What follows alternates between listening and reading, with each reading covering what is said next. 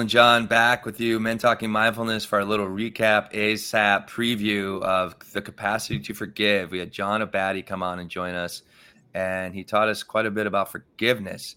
And uh, my favorite thing, John, about I think just just just his presence was incredible. He's he's, he's you can see he's done the work. He's uh he's a mindfulness based stress reduction teacher, uh, and uh, this experience that he's had um, that brought him to forgiveness has really created help him really find uh, his path through life, which is to teach mindfulness and teach uh, meditation. Um, and he was really a great teacher about forgiveness. Um, how about you, John? Um, what are some things you learned or things you loved? Yeah, John Abate, fantastic guest. Um, just a fantastic calming presence, and and I, I really loved how he he talked about this this incident that happened in his life, a traumatic incident, uh, which you know we get into detail in that in the episode. Um, but then the traumatic incident, how he was able to forgive the offender, um, and it was a it was it was a work in progress. It was a you know something that took some time, but it also was something that was important to happen um, because of how forgiveness actually helps the forgiver, not just the person who is forgiven. And he gets into that quite a bit in the show. Um, he used a, a, great analogy of, uh, you know, the the person who is trying to hurt their enemy by holding a hot rock, getting ready to yeah. throw, but in the meantime, you're holding that hot rock and you're burning yourself. And that's what it feels like quite often when you're holding yeah. a grudge, when you haven't, forgiven, and then when you do forgive someone, you kind of drop that hot rock.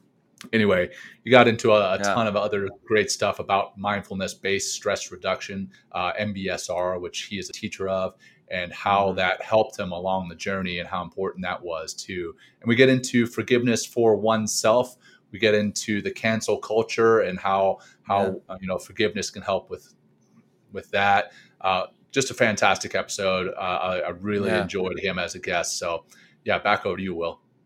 No, I'll just close with um, you know, I wanted to bring in this conversation we and we got a chance to do so is like, you know, what happens if you don't forgive?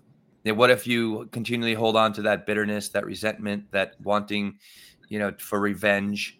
Um, you know, I'll just give you a couple little, t- a couple. Uh, there's a bunch of them, but you know, you are more likely to become depressed and anxious right? In, instead of w- without forgiveness.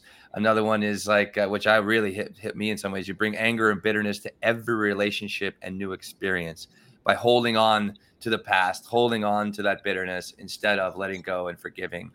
Um, and that's so much of uh, you know the mindfulness experience is like letting things, being with the impermanence of it all, right? Staying in flow, and in order to stay in flow, right and, and move with the ever-changing current and the ever-changing environment and the impermanence that is the experience that we have as human beings we must let go and part of that letting go is forgiveness and, and exercising right.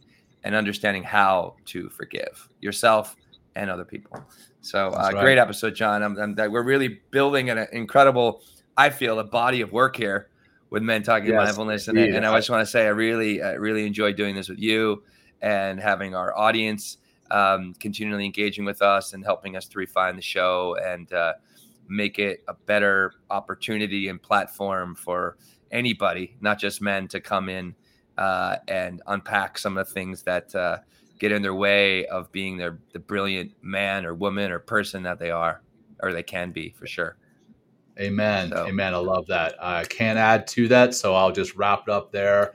Please tune in, check it out on YouTube check it out on podcast form, share it with your friends, family, and whoever else needs to hear it. We appreciate you as an audience. And that is a wrap. Until next time, peace. Peace.